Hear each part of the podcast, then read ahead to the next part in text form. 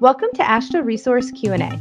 We're taking time to discuss construction materials testing and inspection with people in the know, from exploring testing problems and solutions to laboratory best practices and quality management. We're covering topics important to you. Welcome everyone, I'm Kim Swanson, and on this episode of AASHTO Resource Q and A, in honor of Internal Auditing Awareness Month, we've pulled together audio from previous episodes and webinars about internal audits. Specifically, in this episode, we'll be talking about who can perform internal audits, how consultants factor into the discussion, as well as training auditors. In these clips, you'll be hearing myself, Brian Johnson, and of course, AASHTO Resources Quality Manager, Tracy Barnhart.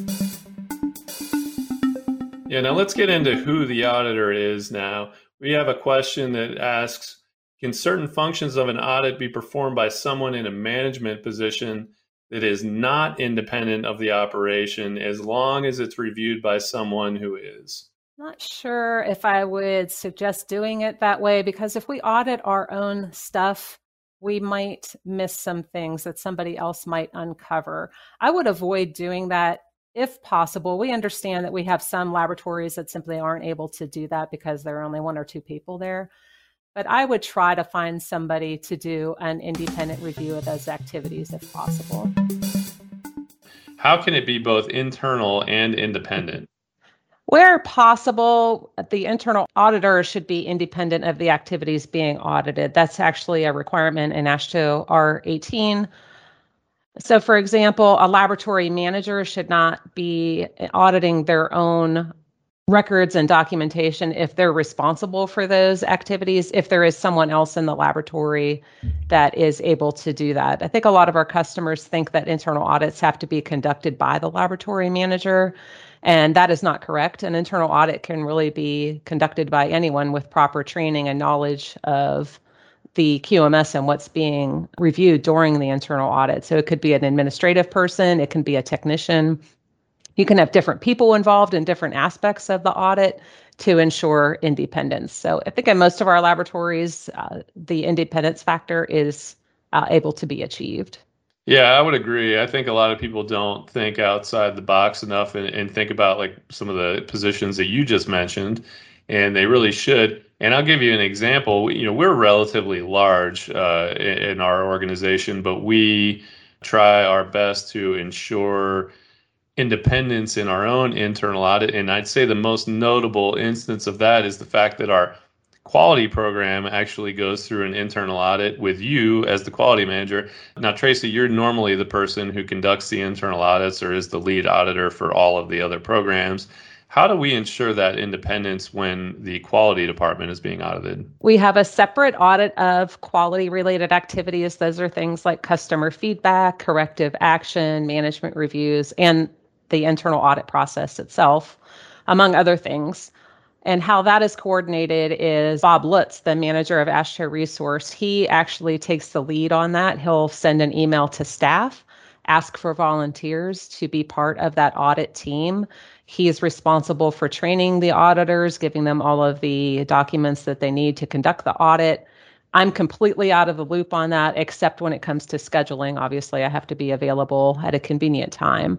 But Bob takes the lead on that, so the activity is completely independent of what I normally do with those activities.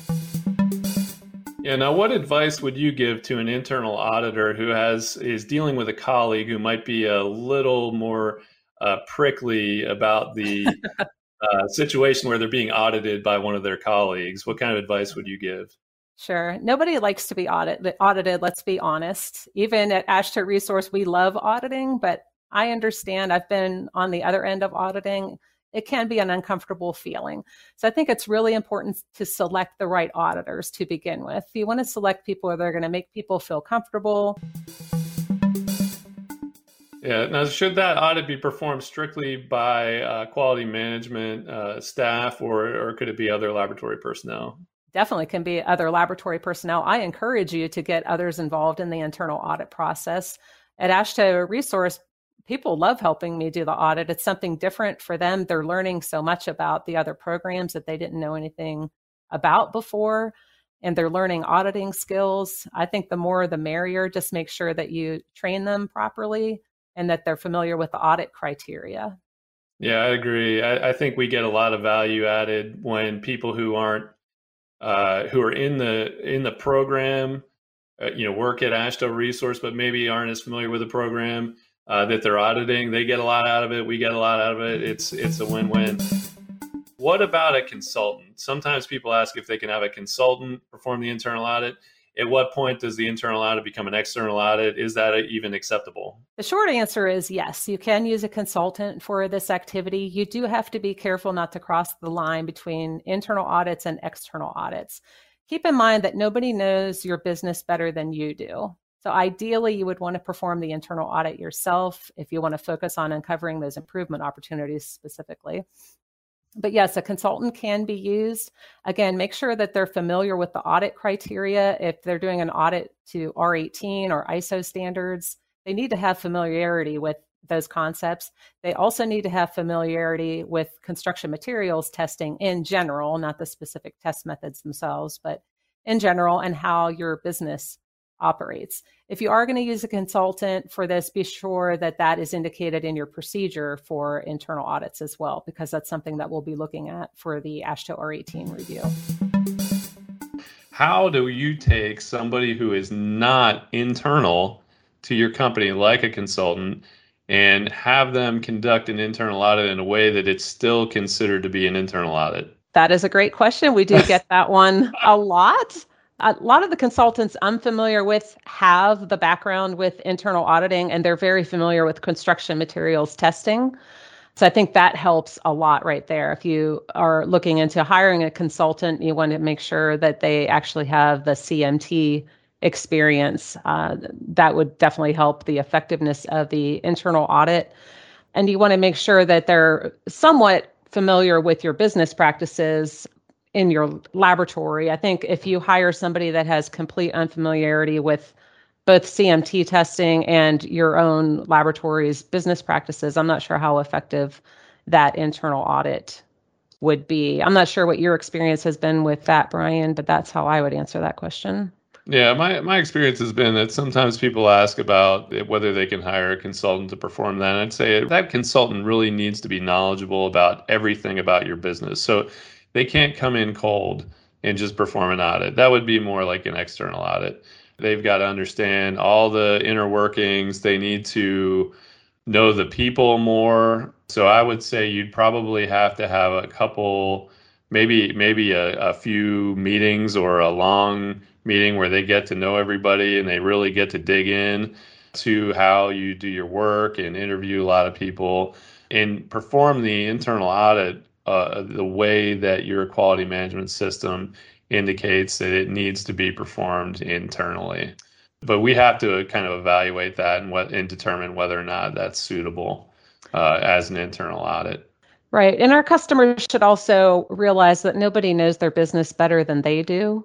Uh, so ideally, you should be conducting your own internal audits, because another benefit of conducting internal audits is to identify improvement opportunities. It's easier to do that with your own people because you're really familiar with your own processes, requirements, and everything else that goes on in the quality management system. So I wouldn't be too quick to hire a consultant if you're able to conduct an effective internal audit yourselves, because those improvement opportunities are going to be identified a little bit easier if you do them on your own. And Brian, you brought up something that I, I wanted to touch on as well. Uh, if you are hiring a consultant, or no matter how you're doing the internal audits, you want to make sure that your quality management system procedure for internal audits accurately reflects what you're doing as far as the internal audit process. You know, especially a smaller organization where they don't have a lot of people involved, how do we get somebody who doesn't normally do those kind of activities up to speed on how to perform an internal audit effectively? Train them on the actual standard itself and also provide any auditing skills training that are necessary. I did create a PowerPoint presentation for internal audit training, which staff has access to that. So it is a, a brief presentation on internal auditing, how to do that effectively, what is I S O nine thousand one, what should you be looking for during internal audits. So we have that covered as well. And then I have worksheets created for I S O nine thousand one requirements uh, laid out just as the standard is, yeah, clause by clause, uh, and that is a document that is used by all internal auditors uh, when we conduct our audits. Because you have all of those background training materials, I imagine you could probably take somebody that doesn't have the background experience and train them on how to perform that internal audit as well. But let's say you're a, a small laboratory and you really don't have those resources at your fingertips. What would you do to make sure that you can get somebody who maybe is a non-technical person that works for your company up to speed on how to perform an internal audit? There are a lot of external resources available for that. There are webinars available on internal auditing. There are actual classes that you can take, either virtually or in person, on internal auditing. I've actually taken those classes as well over the years here with AASHTO Resource. Uh, also, you could hire a consultant to assist you with the internal audit, again, as long as they're familiar with the audit criteria and your business. They should be able to help you conduct an effective internal audit. Can AASHTO Resource provide internal audit training? It's something that we can consider in the future, offering training by AASHTO Resource for this topic. Uh, I would also recommend that you do a Google search and see what types of organizations are out there that offer training. Unfortunately, I'm not able to specifically identify specific organizations that do that, but there are lots of good ones out there that offer training for internal auditing.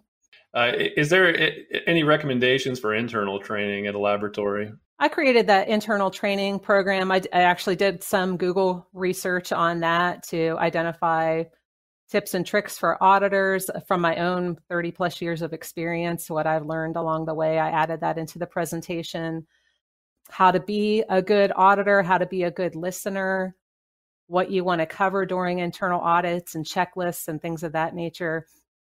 Most of the people that help me do audits are auditors for AASHTO Resource, but I have had some people that have never audited before. So for people like that, I focus more on how to audit if they're unfamiliar with that topic. So we have a lot of discussion with that. It usually takes me longer to train someone that doesn't have the auditing experience prior to the internal audits. Where is the best place to find training to conduct internal audits? I've taken external training for internal audits. I don't want to name the actual agency because we don't want to endorse any specific agency. Um, I took, I believe it was uh, I S O-related training, nine thousand one, and it was an intense five-day course on internal audits. I thought it was fantastic. It was a number of years ago that I took it. But there are a lot of resources out there for internal audit training. I would direct you to A S Q dot org, the American Society for Quality. They offer a lot of training, and I know they're doing a lot of webinars um, right now because of COVID. So maybe check there. Thanks, Tracy. And we also say for on that topic, we also have an article that I linked to about internal uh, audits, about the facts of that. So if you look in the chat, there's a link for that too if you want more information on Um, internal audits that we've provided. You've just heard clips from Season one, Episode twenty-eight, Management Reviews, Extended Q and A. Season two, Episode twenty-four, taken from TechX, Internal Audits, the Focus on Improvement. And Season two, Episode twelve, Conducting Effective Internal Audits. I encourage you to listen to those complete episodes for way more information and discussion on this topic. Thanks for listening to AASHTO Resource Q and A. If you'd like to be a guest or just submit a question, send us an email at podcast at ashtoresource dot org or call Brian at two four zero, four three six, four eight two zero. For other news and related content, check out AASHTO Resource's Twitter feed or go to ashtoresource dot org.